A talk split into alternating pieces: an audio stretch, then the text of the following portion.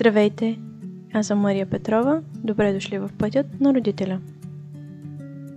Днес искам да включа темата за хвърлянето, която не веднъж съм чувала като ситуации, които се случват на родителите. Знам, че може да бъде досадно и да усещаме раздразнение, когато се случва. И това е нормално, но за да бъдем от помощ на детето и на себе си в дългосрочен план, неважно как ще приемем и реагираме на тези ситуации. Но преди да се гмурнем в тази тема, ще споделя няколко начина по които да ме подкрепите. Ако този епизод ви хареса, може да ми купите едно виртуално кафе в платформата Кофи. Много родители споделят, че подкаста, който излиза всяка седмица, е удобен вариант за затвърждаване и насърчение в новите практики и новата перспектива, която им помага да са по-уверени и спокойни. Ако това е така, може да ме подкрепите в Patreon с малка месечна сума. Помагате на този подкаст да се разраства и като споделяте епизодите, като напишете ревю в платформата, в която слушате или харесвате и споделяте постовете в социалните мрежи. Благодаря и за обратната връзка и за всички ценни съобщения, които ми оставяте. Това наистина ми дава стимул да продължавам. Линк за двете платформи може да намерите в описанието на този епизод. И така, да започваме. Под темата с хвърлянето. Сигурно няма родител, който да не е изпитвал яд към детето си, което хвърля предмет, играчка или храна в емоционален изблик. Колкото те знаем, че това е нормално, в труден момент, особено ако това се повтаря често, чувстваме раздразнение, яд или дори гняв понякога. Наскоро родител се свърза с мен за такава ситуация. Напоследък детето му хвърля храна, докато е на масата, или играчки, когато се наиграе с нещо. Това не е онзи етап, когато говорим за бебе, в което в момента захранваме и той експериментира с гравитацията и какво се случва, когато пусне нещо от високо.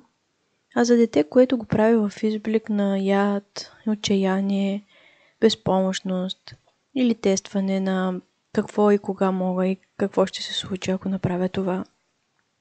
И понякога това пък е обвързано и с нов етап и промяна, която се случва в семейството, с много насъбрани емоции в детето. Как може да изглежда една такава подобна ситуация? Детето сяда да еде. Качва се на масата и вижда какво има за ядене и започва да крещи. Не, аз не искам да ям това, не ми харесва. И родителя казва, това имаме за вечеря. И в този момент детето взима някаква храна и я хвърля на земята. Или пък взима прибора и, и го хвърля. Или друг вариант. Детето се храни и в един момент нещо се случва. Може да е външен фактор, който го раздразва, може да е нещо вътре в него, което се случва и започва да мрънка и да се ядосва. Или пък вече се е нахранил и казва, искам ти да ми даваш. Няма да ям сам. И родителя примерно казва, съжалявам, но не мога да, те, да ти давам сега, се храня. Или пък ти можеш сам, няма да ти давам сега. И детето се ядосва и хвърля това, което държи. Или пък нещо друго. А, нещо, което ние често сме преживявали. Дъщеря ми хвърля нещо, което много обича. И аз казвам и съжалявам, вече няма да можеш да ядеш кашкавал. Защото си го хвърлила на земята. И това я кара да изпадне в огромен тантрум. Не само, че е хвърлила и никой няма да й помогне, ами и даже няма да яде от това, което иска. И на всичкото отгоре тя го е направила. Честно да ви кажа, и аз си спомням, като съм била малка, такава безпомощност, да направя нещо, което всъщност не е окей okay за мен, но въпреки това го правя. И тук говоря за период, в който тази, такива ситуации се повтарят. Не е единствен случай, в който нещо е станало ам, спонтанно, а е нещо като част от тестването на това умение, на този събран гняв, емоции. Когато съм ядосан, искам да хвърля нещо. И ако това е период, който сега минавате, сигурно ще ви е интересно какво да очаквате или пък какво да направите, за да помогнете на себе си и на детето си. И да, правилно ги поставих първо на себе си, после на детето. И така, защо първо на себе си и как да си помогнем? За да се реши този период спокойно, аз като възрастния родител трябва да съм наясно, че имам огромно влияние на това. Моята реакция в тези моменти могат да запалят и задълбочат това поведение или пък могат да му помогнат да мине лесно и бързо. И знам, че звучи много отговорно към нас, но ние сме хората, от които децата се учат. И искаме или не, те попиват нас. Затова ако се погрижим за себе си и имаме нужните инструменти вътре в нас, ще можем да бъдем най-адекватни на това, което се случва. Как да си помогнем? Първо, да се погрижим за себе си. Да си дадем отеха, когато не се справим с нещо. Да си дадем време да осмислим ситуацията. Да си дадем възнаграждение, когато се справим добре с нещо. За мен този процес на осмислене на нас самите е също толкова важен, колкото и време без деца, време с приятели, да свършим удовлетворяваща работа. Защото начина по който възприемаме себе си може да бъде силно гориво за нашите спокойни реакции към децата ни. Второ нещо, което можем да имаме предвид е да очакваме тези моменти. Когато приготвяме храната, да си припомним и да се а, подготвим, че нещата могат да излязат извън контрол по време на храненето, че вероятно може отново да има нещо на земята и детето ни да плаче. Да се подготвим, че това може да се случи и че ние ще се справим с него, ще го изтърпим и ще бъдем твърди и спокойни. Също така да знаем, че е период, не е драма, не е проблем и ще мине.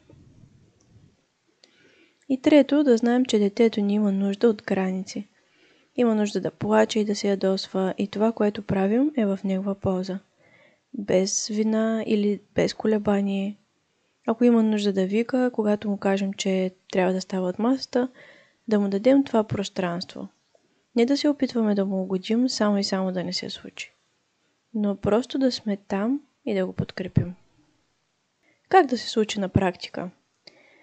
Използвам мой личен пример, защото така бих могла да обясня най-добре. Дъщеря ми е на масата, ядосала се е за нещо и хвърля парче кашкавал на земята. Спира да вика и ме поглежда. Аз съм седнала до нея на масата и ям. Знам, че това може да се случи, спокойна съм, знам какво предстои, не се е случва за първи път. Казва ми, хвърли кашкавал на земята, защото беше ядосана ли? И тя ми отговаря, да. Добре, сега ще го изхвърля в коша. Понякога, когато сме ядосани, не се иска да хвърлим нещо. Тя се съгласява, аз сядам отново на масата. Тя иска кашкавал. О, съжалявам, твоя кашкавал вече е в коша, ти го изхвърли. И в този момент обикновено започва да плаче детето. Дара започваше да плаче със сигурност. И аз се питам дали иска да слезе от масата. Дъщеря ми продължава да вика, че иска кашкавал, но аз съм твърда и уверена. Съжалявам, но днес няма да има друг за теб, може би утре. И тук мога да направя една малка скоба, защото може да си кажете, добре, защо да не му дадем кашкавал на детето? Случвало се да й дам още едно парче. Още един шанс. И почти винаги го взима и го хвърля отново. Аз знам, че тя наистина иска да го а, хапне, наистина иска кашкавал, но просто този силен импулс за това да, да покаже колко е ядосана или всички емоции, които са насъбрали в нея, е толкова силен, че не може да го контролира. И когато знам, че това ще се случи отново, ми дава голяма сигурност, че границата, която а, държа в този момент, да не правя компромис с второ парче кашкавал, е много важна и всъщност полезна за дъщеря ми. Обикновено в този момент, ако е гладна, след като мине емоцията, плачене, може да слезе от масата, да се тръжка, отново ще каже, добре, ще се кача и ще хапна това, което е останало. Ако пък не е гладна, просто ще мине и ще продължи напред. Когато това се е повтаряло много пъти, аз съм подготвена, че тя отново може да хвърли.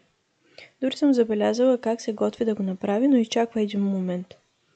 Тогава, ако съм наблизо, казвам, напомням само, че ако го хвърлиш, после няма да можеш да го ядеш. И това понякога помага да, въпреки силния импулс, който има да го хвърли, да да се спре и да си го изяде.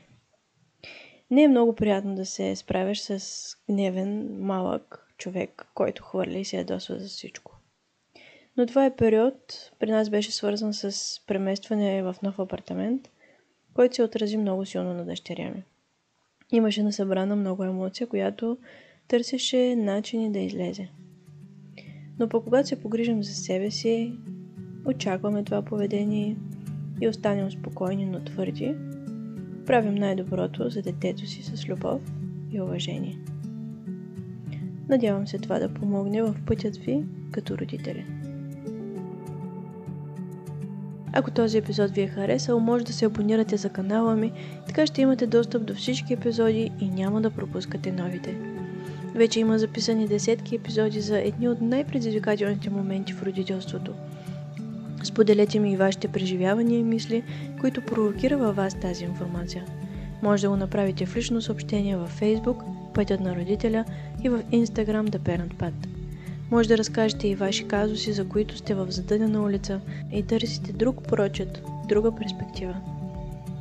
Повече информация по тези теми може да намерите в социалните мрежи.